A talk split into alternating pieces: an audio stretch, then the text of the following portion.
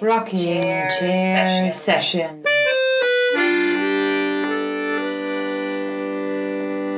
With Elisa Di Battista and Maria Teresa Barber.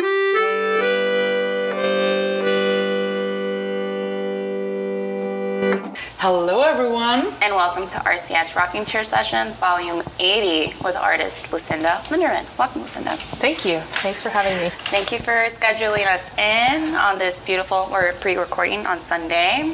Sunday, 10 a.m. in the morning. It was so, quick to get here. Yes. No traffic. no traffic. Everybody's sleeping or recovering from partying, I guess, in Miami. I'm just tired. Anyhow, um, I wanted to jump in. I wanted to tell you that the first artwork of yours I ever saw was when um, the 800 building and 810 building was still open at the Art Center of South Florida on Lincoln Road. And it was this ginormous, beautiful, just woven wool piece with different colors and I just wanted to touch it, and I was so tempted because you get this visceral reaction with like all the textures and stuff, and it's it had to be at least was it like 14 or 16 feet long? It- it- yeah, about 14 feet. It's Yeah. a, a section of the Everglades. It was a map, Yes. a, a felted map.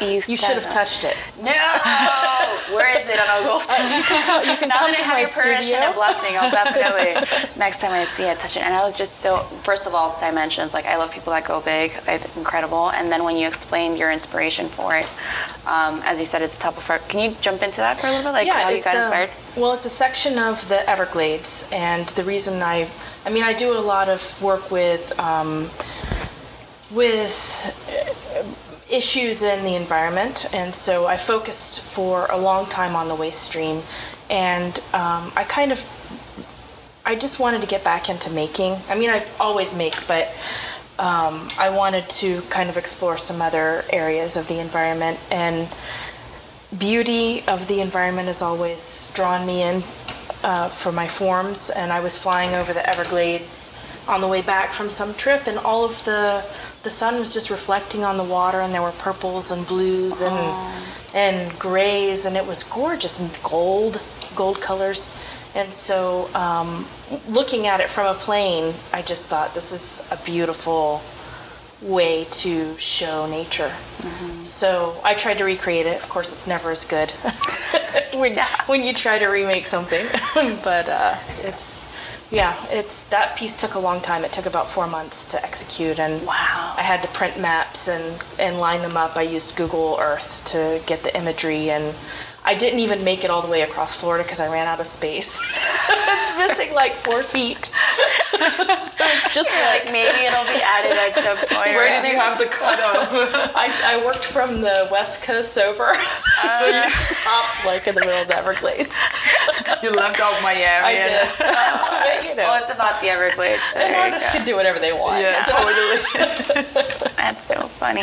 In terms of color selection, there were so many lovely aquas in it. How did you go about choosing the colors? Did you try to match it identically to the image you had in your mind, No. or did you? I didn't. I used what I had. Um, I had all of this. I had a lot of thread that I had actually pulled out of a factory when I was um, uh, kind of like, you know, I, I go into trash and, and find stuff. So I found a whole bunch of thread and took that. And so it's everything in that piece is reclaimed material. So it's Okay, cool. 100% reclaimed material. That's excellent. Um, I used some wools that were dyed, uh, but they were all cast-offs. So I order from a company that uses takes all their remnants and sells them in bags. So I needed some wool to kind of make it um, adhere together through the felting process, but 100% reclaimed. Oh, Old bed sheets. There's dryer lint in that thing. There's plastic. There's hair.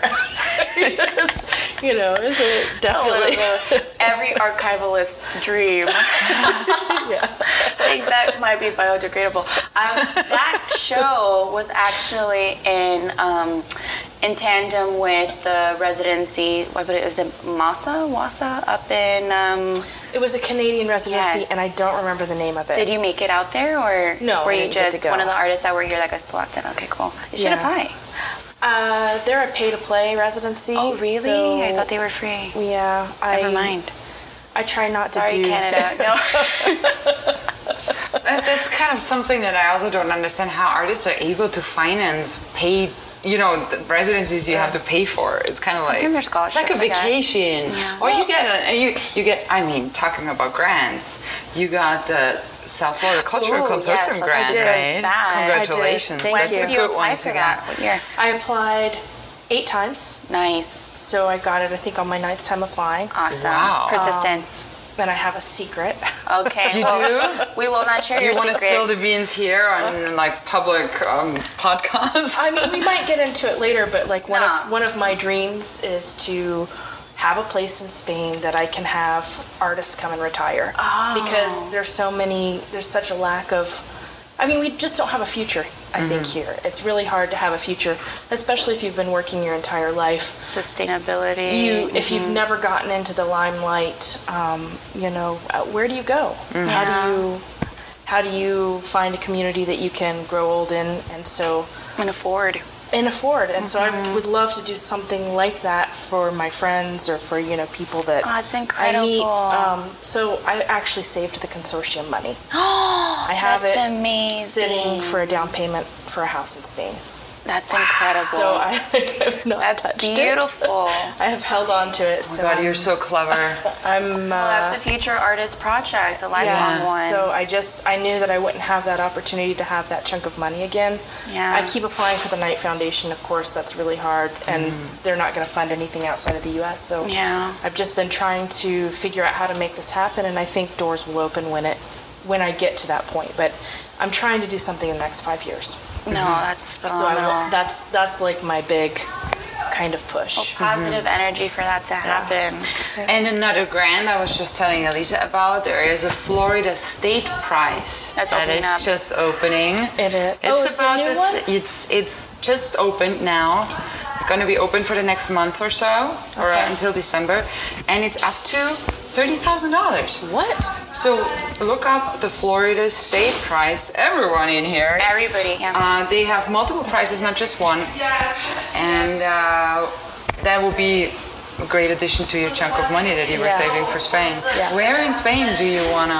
Um, I will. I'm, and I don't know if this will like go from one place to another, but right now um, I have connections with Valencia, Spain, mm-hmm. and so um, m- the villages out there are, are probably where I would first go. Mm-hmm. Northern Yeah. Spain, I love. There's the area near the um, near the Pyrenees that's amazing. There's Portugal, you know, right next to the northern Spain as well.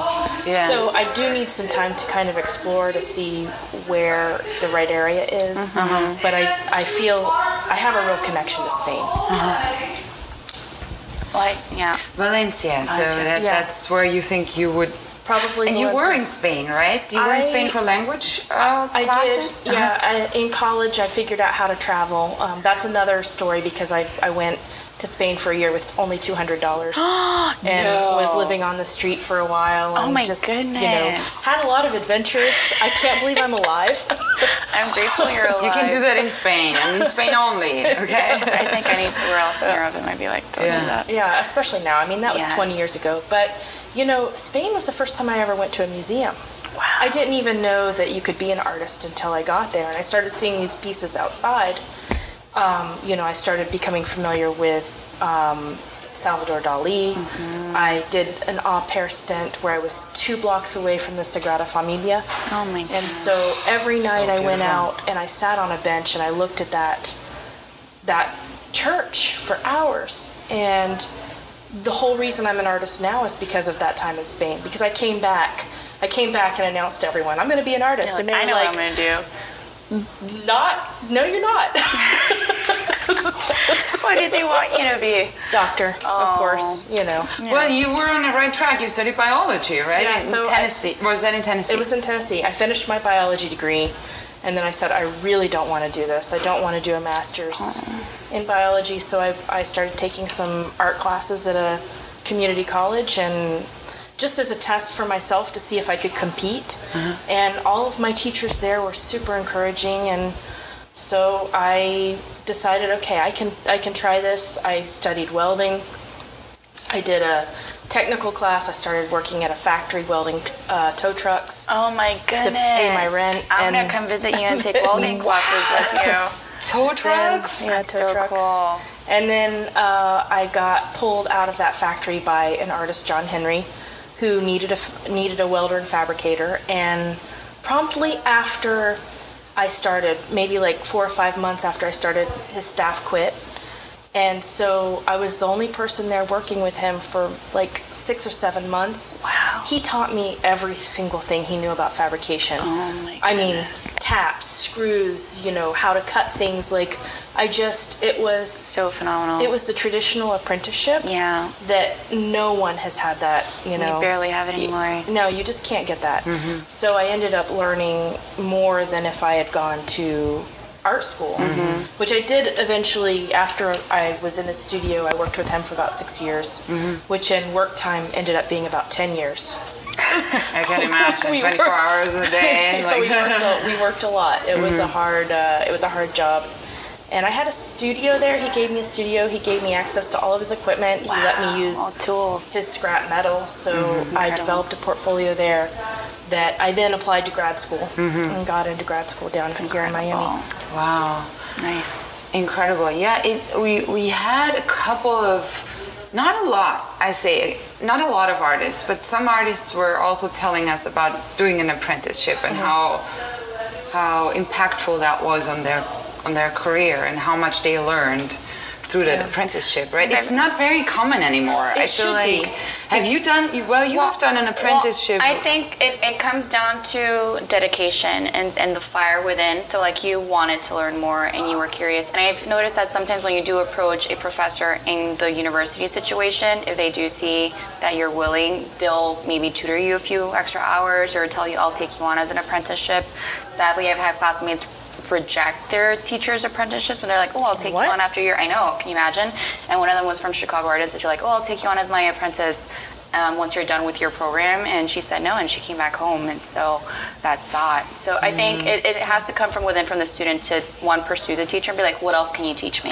And I it has to be, I think it has to be a good fit also, right? Yeah. It has to be a good fit uh, where you you also feel like you're not being exploited or something like that, but where, where you I think as long as can you're learn, learning information, right? you're never really being exploited. Yeah, you have to under, and that was difficult because of like the long hours that we Yeah. would work. Yeah. And at the time, I didn't have the vision of what I was learning. Yeah. You know, I just felt like, oh my God, another 12 hour day. But mm-hmm. it was You at the end so of that much. time, I mean, I can pick up, I can make anything now. Mm-hmm. I can build incredible. anything. So you show me a oh. picture of something, I can build it. I can deconstruct it, I can build it. Nice. We're gonna visit you. That's inc- oh my, Elisa is in dreamland oh right now. She's like, oh my god. Like, oh my I will be your She's a big builder. I Elisa is a big things. builder. Yes. Yeah. Exciting. Oh so my it's, god. it's, it's Did he miss you when you left? So he's like, why are you leaving? Well, I left for grad school, Yeah, so so it was acceptable. Yeah, I mm-hmm. think if I had left under different terms, it would have been. Do you still speak every once in a while? We yeah we do talk. Um, I am now apprentice doing another apprenticeship. Nice. No way. yeah, but I'm doing an apprenticeship for conservation. Uh, I'm a bench trained conservator. Oh. Okay, great. Because of my science background and my background in fabrication, my background in art, and my MFA. Um, Yeah, like I'm- It's like a you need. perfect fit, right? it's yeah. a great fit, and mm-hmm. I love. I still love science. Mm-hmm. I love the chemistry. I love the, mm-hmm. you know. Now you have somewhere where it fits and you like Yeah. it. So I'm working on that, and so because of that, I end up re- working on his sculptures separately through our company. Oh my god. So you call them up and you're like, hey, how you Hey, I'm doing? working on this one. I saw this before. hey, I just repainted your sculpture. Something every artist wants wants to hear, right? Yeah. But at least he knows that it's in good hands. He We does, can- and we've had a conversation about it, and you know, it's I think. It- It's important for artists to know one that their work will be taken care of, and two that they're not really responsible for their artwork after they sell it. Mm-hmm. You know, once they sell their artwork, it's like that's the person. it, it's whoever owns it it's then their mm-hmm. responsibility to save that cultural heritage to take care of it mm-hmm. to make it last until it finds Conserve. its residence in a museum but it's not the artist the artist shouldn't i mean the artist should have should try to make things out of archival materials as much as possible or should say okay this is an ephemeral piece but once the work is sold, it's not their responsibility. I think that's such a great conversation to have that we haven't really had on the podcast just yet. Is No. like the responsibilities of an artist post selling their artwork or post like like you just said, like it's not. Yeah. Because. I, I do worry about that, and Elisa is always pointing it out to me. Also, like if I do something made out of cardboard, and she's like, "You have to make that in wood." It's because I started with cardboard. It's what you could afford, but unless mm-hmm. you're like, you know, Yeah. It's like you you should make it as as strong as possible, right? Wood but then when you when you sell it, it's the responsibility of the other person. It and it- and Yeah. you know, I mean, cardboard. You should be using mechanical joints instead of glue. Mm-hmm. So thing, you know, things like that, just to make your artwork a little bit longer. more, yeah, sustainable. Mm-hmm. But you know, the artist doesn't need doesn't know that. We don't. No one teaches that in school. No. They don't teach about the care of your artwork or what you should be thinking about because they think it's a hindrance of your creativity. Mm-hmm. yeah. And I understand that, but if you're creative, you should be able to creatively think about all the solutions, Agreed. not just Yeah. you know making something you want to make and mm-hmm. w out of whatever you can find. Mm-hmm. You should. And, and those can be experiments, but you should be thinking about the longevity of your piece or the ephemerality of your piece. But it's not going to exist forever. Yeah. so that you Yeah. can in, at least inform someone who who buys your piece that this is the way it was made, and then they can you know mm-hmm. decide or take take care of it in a certain way. Right. Yeah, I had a classmate who he was doing um, the archiving for um, I think the people that work at Basel, and he said that one of the best things for artists to do that are like painting, for example, is like to write down the colors you use on the back of your canvas, so that in case something happens, they could fix it up a lot quicker and replace it because a lot of accidents happen all the time and people aren't aware of it, and then when they come in to like you know mend the pieces or adjust it or whatever, it takes that much longer if that information is not on there. What materials did you use? What were the pigments, etc. So I think that's really. Are you taking courses to become fully certified in um, conservation, or is it more like? It's a there's there's not a certification in conservation, Okay, excellent. which is why it's really difficult because some people No more than others, yeah. are you know really art restorers and anybody can kind of call, Call themselves, themselves, a conservator. Um, but you should be vetted through the um, ACA, the American Conservation Association. Um, once you're an associate member, then you know you're kind of that's your certification. Oh, nice. When you become a uh, an associate member, you have to, it's kind of a vetting process. Yeah. But we can mm-hmm. we can talk about And conservation picked another you. day. No. No, I'm not an associate yet, so Okay. I'm still doing my apprenticeship. It'll be a while. You have to be kind of in the field for five years working Okay. as a conservator. Um, I'm on my second year. Nice. Three more to go. Yeah. So is that kind of like how you balance your like art making and money making in some way? Is that like a way where you find income, or how do you balance your your It's life as an artist? balanced right now. Um, I've been allowing myself time to do this apprenticeship, which has been taking. It's a very creative field, so it's been taking most of my creative energy. So I've just been able to do things here and there, Yeah. which sucks because I have this gorgeous, huge. 1200 foot studio Oh, that I'm not using, in that I'm just paying for. Wait, where is your studio? in Allapattah. oh Come my Next, visit. uh, god! yeah, ni- near Anya. And Where Anya Yeah, is? you're right next door to Anya. You have that huge studio. I studio. have this huge studio, and I'm actually looking for someone to share it now because I just I'm not using it. Um, so yeah, so it is. It's paying my rent. It's mm-hmm. feeding into this dream of Spain that I have. Mm-hmm. So I'm I'm yeah. Mm-hmm. But it's, my life isn't balanced right now. So the, I'll be working on that You're over next juggling. year. I think that's something a lot of artists try to do is like try to Yeah. do what they want, and even though not everything is in balance, eventually, hopefully, the goal is that it will reach that point of it is where it's supposed to be. And I feel like it's it it, Whether it for me it's more jobs. satisfying if my job also not balanced right now is more in an arts related field, right? So we're both art educators at the moment, and then it's kind of like at least you're doing something that is related to it, and I mean. But I you're do understand the learning, time You're suck. learning so much, I am. I'm so learning a much lot. about what you need as a career in, in your career as an artist as well. I know and, uh, everything's going to come together at some Yeah. point. So things just kind of roll back around mm-hmm. in my experience, and Yeah. totally. Yeah. something will, you know, I mean, No, and I'm sure they need stuff to be taken care of in Spain eventually. So that's probably something you can look at. But back I, I know well. this feeling. I, I, I have this feeling also where I'm like, I don't have a big studio like yours. I'm like I'm a small, you know, No, affordable have a studio. big studio. But still, I'm I'm working a lot to pay for the studio, and then I'm not in the studio because I'm working Right. to pay for the studio. it's like this. The cat bites itself in its tail. How do you say that in I, I think English? that's an Austrian saying. Die Katze beißt sich in den Schwanz kind of thing. I, I I had don't to put It's a a little German German saying. put it, put it in my mouth. I'm not sure what that means. but I think I know what you're saying. Yeah, Mm-hmm. that, that started happening to me as well. I had a studio space. I was barely in the studio space. And so now I no longer have a studio space and you're kind of like orphaned, but you do what you can from your home space because Yeah. you miss it not having it. I think having it is very important if you can afford to have it. So the Mm-hmm. fact that you still have a place to go to and escape, even if it's an hour. Mm-hmm. And you have a while, everything out. and everything's already where you want it to be versus where did I put that? What boxes is in it? Is it what container did I? No, it's so nice to have that space. Yeah. I, I agree with that because I feel like even if I don't get to spend like all the time in the studio anymore, it's still like A haven, yeah. it's still I have it. I can I can look at my work.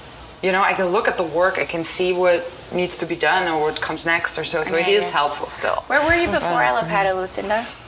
I was in a tiny apartment for a while. I was at the Deering Estate. I had a residency there. Yeah, lovely. That they extended a couple years because I curated. Uh, we got an um, NEA grant to do a, Excellent. an environmental uh, show, so uh, they kept me on as a curator. I was able to put that together. Um, Nice. But I, that studio space was incredible, and I can only it was just imagine. huge. The location, Beautiful. just Yeah. driving there. And at the time, I was living in South Miami, so it was very convenient. I'd just bike or ride my scooter down, and so I spent a lot of time there. I got a lot of work done there. Uh-huh. Um, it was very fruitful. And how did you get into curating? Um, was that your first gig as a curator, or No. have you been doing that for a while? I've already? put some things together just because I want to see things happen, and I definitely am not a curator. I don't want to do that. Um, but when I got out of grad school, I felt like there was a need, and people weren't really doing anything about the environment. So mm-hmm. all of the shows I w- was putting together were artists that were interested in working in the environment. Now everybody's doing it, so mm-hmm. like I'm thankful, mm-hmm. and at the same time, I don't need to do anything else in that realm, you know. So um, it's really been in the last five years I've seen an immense change in in what curators are doing around here, um, and I, I- it's fantastic. I'm really excited that that's the trend. I wanted to ask you because you came down from Tennessee to study. You get your MFA, right? What made you stay in Miami? What was like your decision to, or was that ever a decision, or was it just it No. just happened like that? I came down to Miami because I had a choice between a few different schools. Ooh. But um, my all of my family stories are from Miami because my great grandparents moved here as migrant workers in the 20s. Wow. And my grandmother grew up here. My mother, my uncle grew up here. Um, My grandfather grew up here. So like mm-hmm. all of the family stories are about Miami. Mm-hmm. So when I had the chance to come down here, and I spent summers here as a child, mm-hmm. and my grandmother had a, a seven apartment house on 36th Street. They tore it down and built a Oh no. you know, built a big uh, condominium, but it was in the 70s, and so she had like a group of strippers in there that my mom was making these stripper outfits for that I remember dressing up sewing, in. they're sewing the- but me and my sister used to dress up in these stripper outfits because they Oh, were so, so they were sparkly. so they were sparkling. One had like this furry underwear with Ah. wiggly eyes and a tongue hanging out of it. so we fight over the stripper clothes. We didn't know what they Mom. were. That's so funny. I love how Oh my God, I would love to see pictures of those. Your dad has no idea. Your dad was like, Yeah, which is strange because I also grew up in a very strict religion. so I think my mom was doing this stuff in Miami while we were going to church in Tennessee. so, Oh I Hey, you love have grown up life. You It's have like to the pay for the bill duality. somehow. Yeah. Yeah. And my sister remembers like helping my grandmother dry the pot in the microwave Oh, and sell it to her tenants. And like, you know, I mean, it was, it was Miami in the 70s. Yeah, it was like hippie, cool grandma. Yeah, we were, we were talking about it when uh, we have the Christo exhibition up at the PAMM at the moment, and we were doing this workshop with teachers, and we were saying they were like telling us about the Miami in the 80s, Yeah. which was like when you did like. No one thought you had a cold. You know?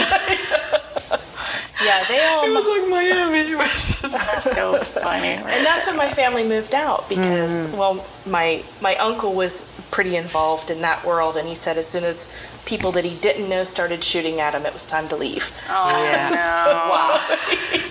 as long as he knew them, you know, it's like we can talk about this later. at least you know why they're shooting at you but Yeah. when you don't know why they're shooting at no. you Oh my God, Miami leave. was a very different place. it was Sounds like the Wild West sometimes. so Yeah. and i heard this story so i was a little nervous about coming down here but Yeah.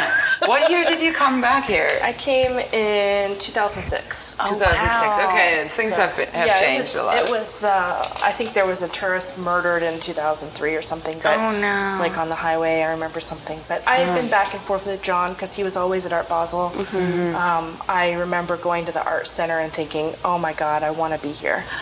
Like just seeing that place, I was like, "This is." This is heaven for artists Mm-hmm. too. So that also influenced my decision to be here. And did you also have a studio at the art center? No, I never, I never did get a studio at the art center. You saw it, you got inspired, but you were never there. No. But you showed there, huh? I, I did show But there. you showed that there was- as a basically visiting artist. Yes, so that was really exciting. Um, I was given a space uh, with some other artists over near the Bass. It was the old W. Um, Ray Breslin, who is really involved in that neighborhood, he um, got them to lend us this space, and we had it for two years. Wow. Uh, it was the it's the Can Do neighborhood, so it was called the Can Do Arts Co- Co-op, mm-hmm. and we had a lot of shows, and that's actually I was doing some curating there too. Mm-hmm. Um, but you know that was a great space. That was kind of my Miami Beach experience, and mm-hmm. it was free. That's Back great. in the day when there were still things like free studios. right, right. And of course, after we had it nice and up and running and clean, then you know. Yeah, they're like, oh, now we can rent it. Yeah. Thanks, Yeah. artists, again. yeah. I think this. that's that's another reason why it might, um, you might have this drive for this idea you have of the school Yeah. for Spain because we do notice that here like when you got in 2006 here to Miami versus how it is now you have seen the motion of artists being pushed out from certain communities Absolutely. and driven to other spaces and, then gentrifying those spaces and then moving them out again Yes, and another thing that needs to happen, which I've also written net for grants, but I haven't gotten any, is we need to be owners. We need to be owners in our future, and Yeah. but we can't buy here. We can't. so expensive Yeah, and none of, not one of us has the down payment for a warehouse. If we could get together and buy something as a group of 10, but we'd still need someone to support us. Mm-hmm. So, but the, the, the artists that I see that are successful, that have had careers where they've been able to fund their own artwork, they've owned property. yeah mm-hmm. New York, you know, all the people that bought studio warehouses in Brooklyn, they turned around and sold those for a million dollars and that funded the rest of their career. Mm-hmm. And we don't have security. We're moved every two to three years and we don't have any say in our future because we're just paying rent. Rent, And until yeah. that changes, you know, how are we going to have a secure future? Mm-hmm. We don't because we're not selling either. Yeah. I mean, a few people are selling, but not the majority. I have to mm. work a full time job. same Then, you know, the gallery system's kaput. Mm-hmm. So, it's always that trying to find Yeah, I think that is something that I really witnessed in this time being at the Bakehouse as well. When I first moved here in 2015 from San Francisco, there were a lot of artists still at the Bakehouse that were funding their studios with sales out of the Bakehouse. oh wow. They didn't even have galleries.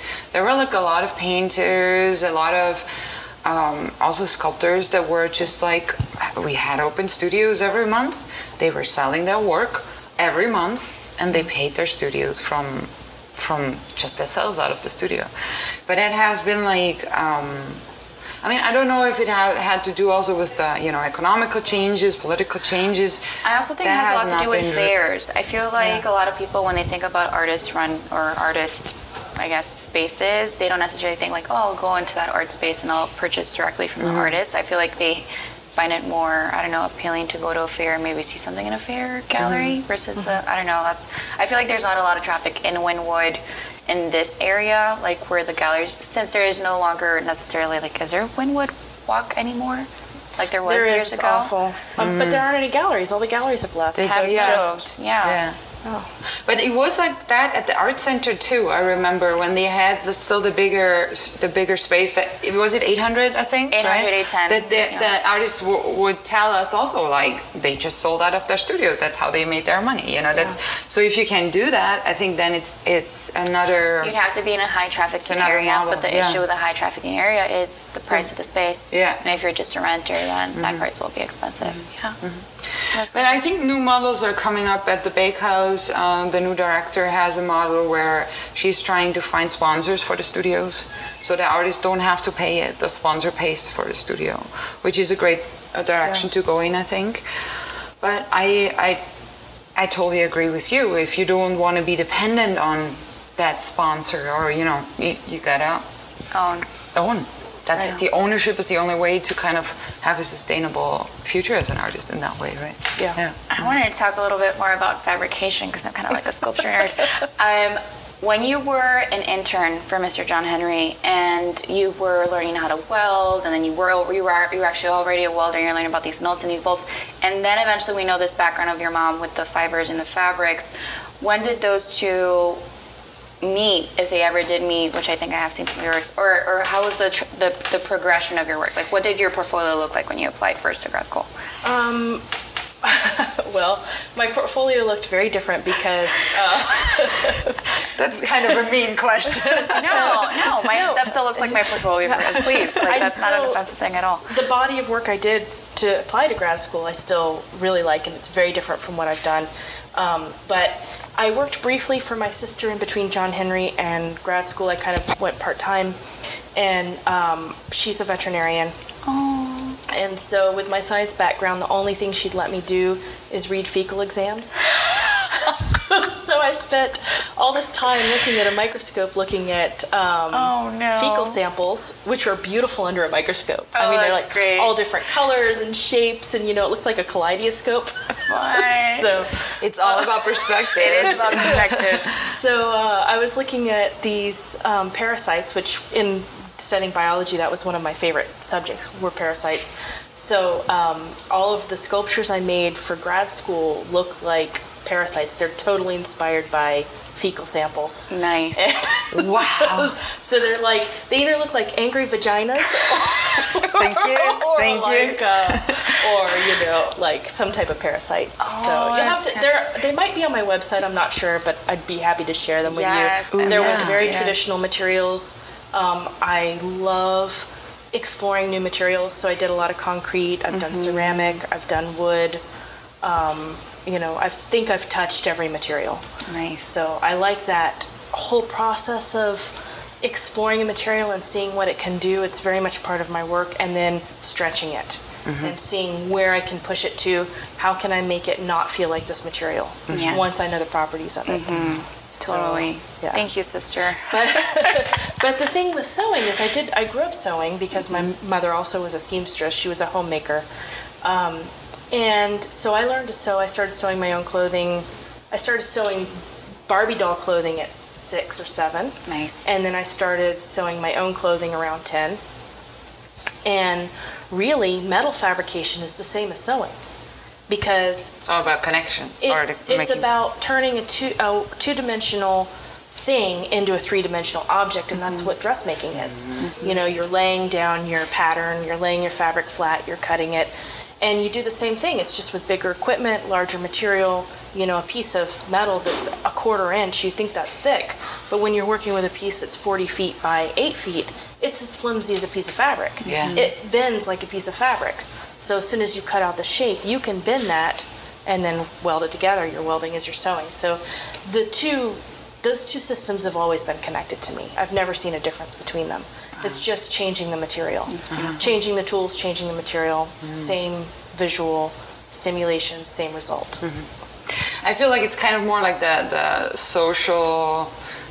Um, how how do you say that? Misconception, I guess. Misconception that is like, oh yeah, sewing is like you know in the feminine way, and then this welding is like the, the you know more the masculine way. But it's I liked how you When connected them together. No, when you're working with material, you see how they all there there they there there are sections or areas within different ones that do overlap, and then you mm-hmm. do see the differences. But you see mm. how they all. If you're capable of doing one, there's no reason if you desire to that you can't do the other. And I like mixing the materials. I like mixing the conception of soft with hard. Mm-hmm. So um, I like mixing steel with fiber. And I don't know mm-hmm. if you've seen, I do have pieces where I'm mixing steel with fiber. Mm-hmm. I would like to go on doing that in a maybe in a larger way, but I don't have access to a fabrication studio here. So I know. might Where's a good future. fabrication studio in Miami? Private message us so that we know.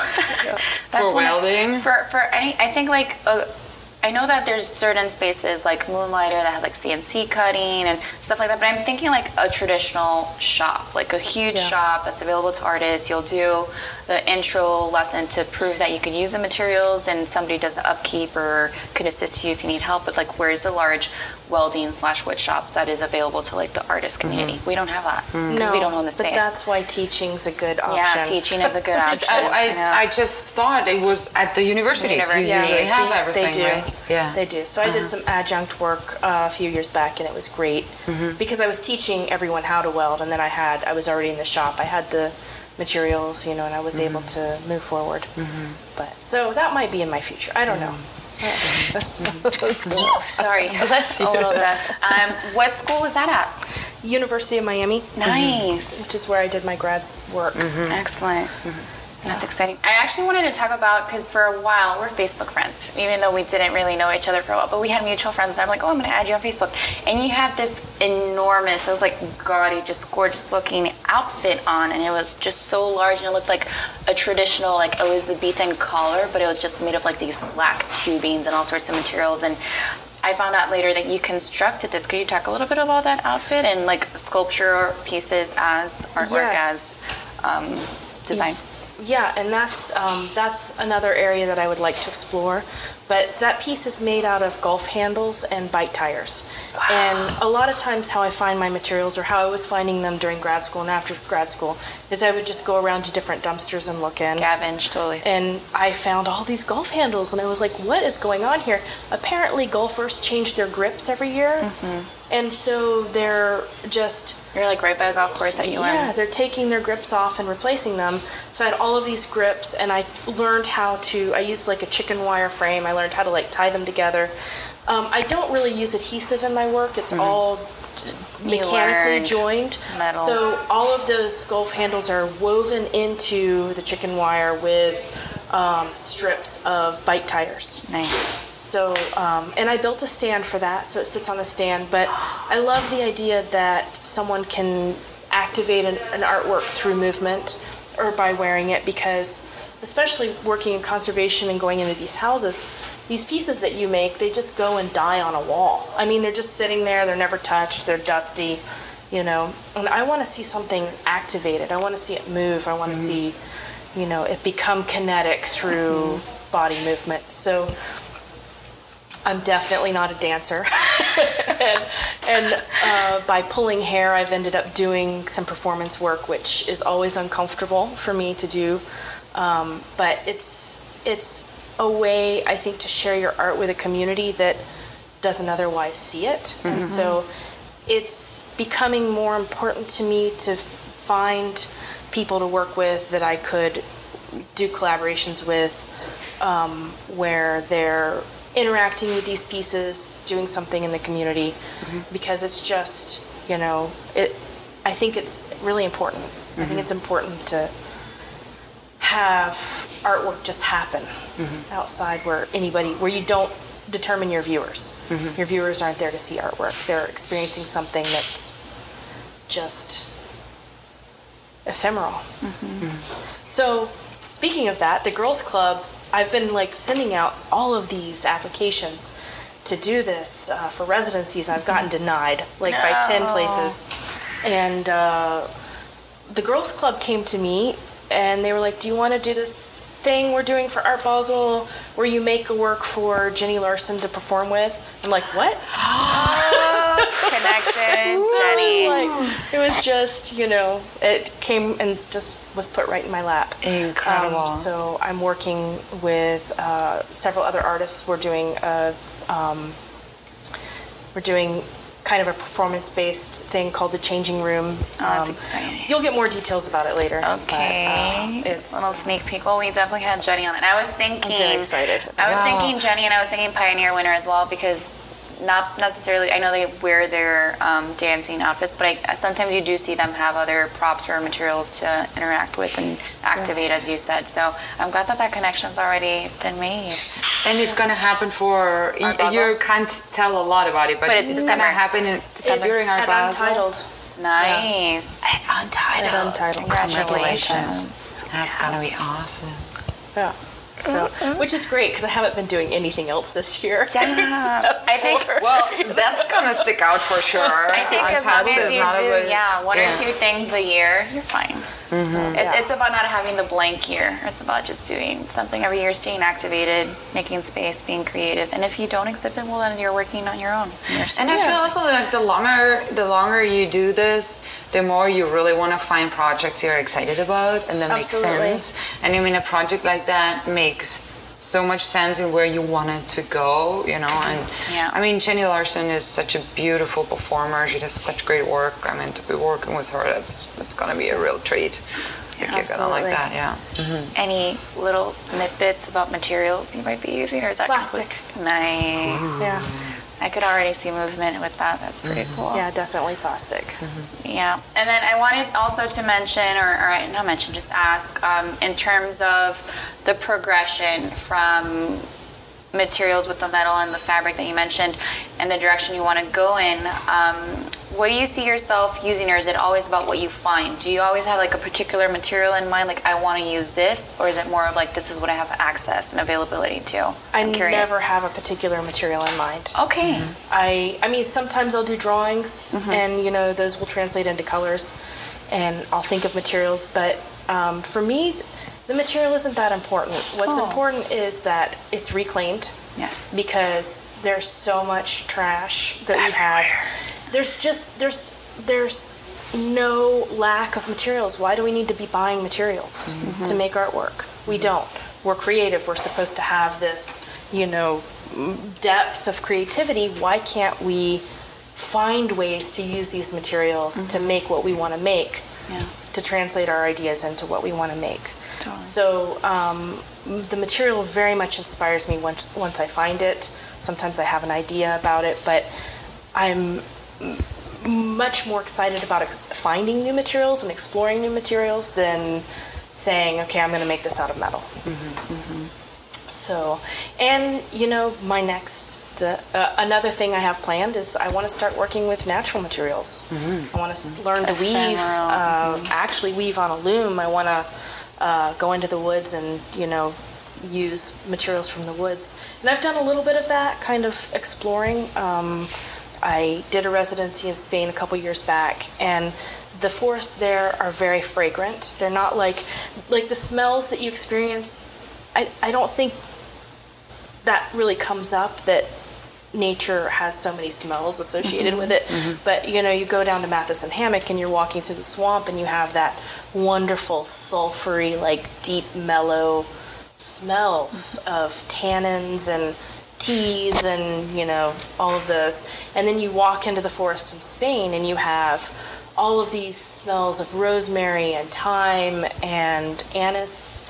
And you're just walking past those and they you know your your clothes activate those smells. So um, i went to the forest and collected all of these herbs and created kind of this meditative hat or like envelope that people could stand in next to a tree to kind of like commune with a tree it's like really out there but I love it. you No, know, it's, like just- a it's like a space dome, but for Yeah. for the for the for exterior space. I like that. Yeah, because um, I keep, you know, I, I keep doing artwork about our waste stream, but really the issue is that we're not connected to nature anymore.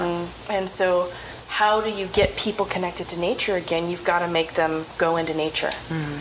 So, how do you, you know, that's that's kind of the next thing. How do you get people to go into nature, to explore their surroundings, to realize that they're part of nature, that Appreciate it, yeah. yeah. Hmm. So hmm. that's and that all ties in with living in Spain eventually. You know, bringing people over.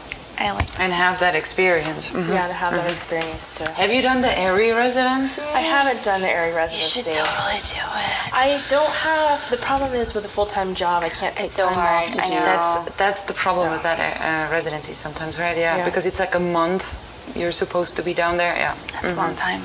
Yeah. So, Yeah. and I miss that. I mean, I'm I'm gonna, you know, I've got to figure out a way to go back and do residencies because they're so fruitful. They're just- Especially in this environmental context. I know, was it uh, Kristen Page Minot also telling us about this residency she did in the wild wilderness? Alaska. Alaska. hmm And she was very inspired by that. Um, and the, the the artwork she brought back was really it looked it was large scale because it was her photograph she made them big but it was really about the micro about the small about the like minute details of like the formation she would find and you work i feel a lot like not just like the macro like with the everglades but also like the the fecal micro you know Micro to parasites, macro, yeah. like the large and the small and all of it relating back to nature and Uh-huh. the environment. So I think that'd be pretty cool if you could go to Alaska. But we'll see. Time will tell. I'd like to. I'm, you know, I'm applying for more residencies, and if I don't get them, I'm just going to do it on my own. Um, Mm-hmm. uh, three or four or five years ago, I hiked the Camino de Santiago. You I did? the- Wow. Yeah, I did the Spance. That's a great residency to do. Well, just hiking. yeah. if you could just figure out, if I could figure out a way to fund hiking in, in national parks yeah, as a residency, that that's would be great. amazing. Yeah. How is Uh, growing up in um, talking about parks, Tennessee? Tennessee. Yeah. That's I think that's where everything. Not only did I spend a lot of time on the Appalachian Trail, um, backpacking. So I spent a lot of time backpacking, but also I was a totally unsupervised child, and we lived on a farm. Um, and I just, I mean, I remember having blisters on my feet from running around on the pavement barefoot. My grandmother uh, was a writer, and so she would actually lock me out of the house at like 8 a.m. and she'd say, "You can come back at dark." So, like, Wow.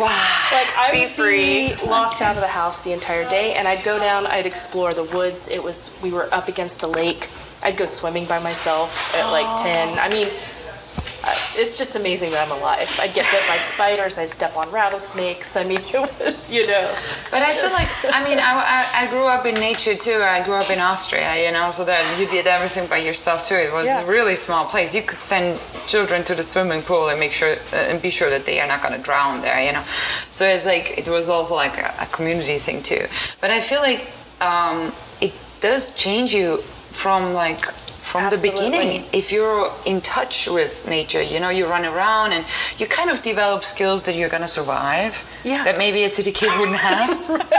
Right. It's kind of like you're just gonna you just know what you absolutely cannot do because otherwise you're not gonna come back you know? It's like so i feel like you, you develop those skills just by growing up around nature you know? And I read also like a fearlessness or an ability to adapt or look at a certain um, situation and come up with solutions versus just being stumped and be like, I don't know what I'm going to do. I think there's a more rapid, like, okay, this is happening. What can I do? Blah, blah, blah. And there's there's a more.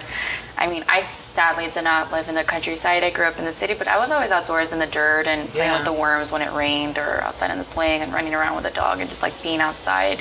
I think is really important. And people aren't outside anymore. not a lot, no. It's it's really changing, and I think that's mm-hmm. going to change our future generations, mm-hmm. which is why it's so important to try to figure out how to get everybody back into nature mm-hmm. Yeah. and back into having that sense of connection. Because without the sense of connection, With the outdoors, I know. there's no reason to save it. I know. i totally agree I get Yeah. that. That's a, a, a really um, oh two minutes. Damn, we go, go by so fast. Um, I think going forward, very important thing to think about, and like as you said, future generations, not just in um, saving the environment, but how we exist within it. Yes. It's I think we we're we're dependent on nature, so I think there has to be some way an equilibrium to be found. Anyways, um, any upcoming projects that you want to talk about other than Untitled, or things you want to potentially dabble in that you might want to share with us before we get to your last final question?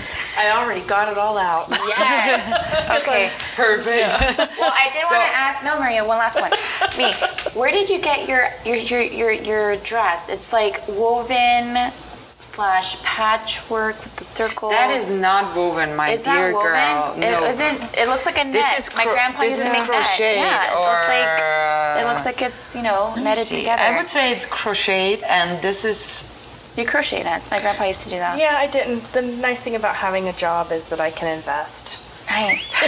this is not easy it. to make because No, I it's know how to weave. I know how to weave, but Yeah. this is more crocheted and Those dots Knit, aren't woven. probably? I think that the, I the, think the net part is knit for sure.